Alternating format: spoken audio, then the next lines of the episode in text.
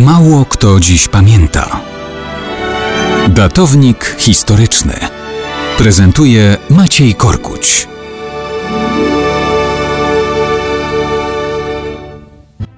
Mało kto dziś pamięta, że dopiero co minęła dokładnie 625. rocznica bitwy pod Nikopolis, jaka miała miejsce we wrześniu 1396 roku.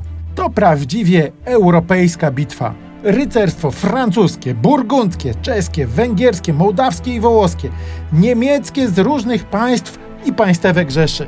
Po drugiej stronie świat islamu pod wodzą osmańskich Turków, prących w głąb Europy przez Półwysep Bałkański. Twierdza Nikopolis to dzisiejsza północna Bułgaria. Bułgarzy wtedy są już od kilku dekad podbici. Car Bułgarii od dawna już więc uznaje zwierzchnictwo Turków. Niedługo po zajęciu jego kraju król Macedonii Wukaszin ginie w bitwie nad Maricą. Nie pomogło wsparcie innych książąt bałkańskich.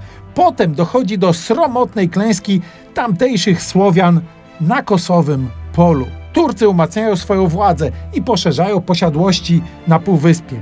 Europa dostrzega grozę sytuacji.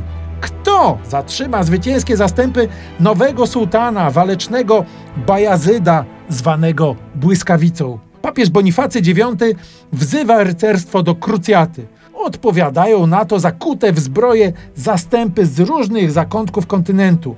Stają do walki również rycerze z zakonu Joannitów. Nad zbieraniną różnych narodów komendę obejmuje król bezpośrednio zagrożonych Węgier, Zygmunt Luksemburski. Francuzami i Burgundczykami dowodzi Jan bez trwogi. Gospodar wołoski Mircza Stary proponuje przemyślany atak na Sofię lub Konstantynopol, ale jego nie słuchają.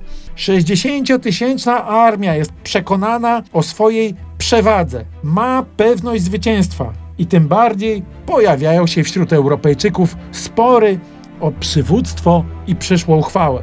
Dochodzą rycerze do Nikopolis. Zygmunt ma swoje pomysły, niesforni Francuzi swoje. Ich bezmyślny atak jest brawurowym początkiem katastrofy. Zamiast zwycięstwa następuje całkowita klęska.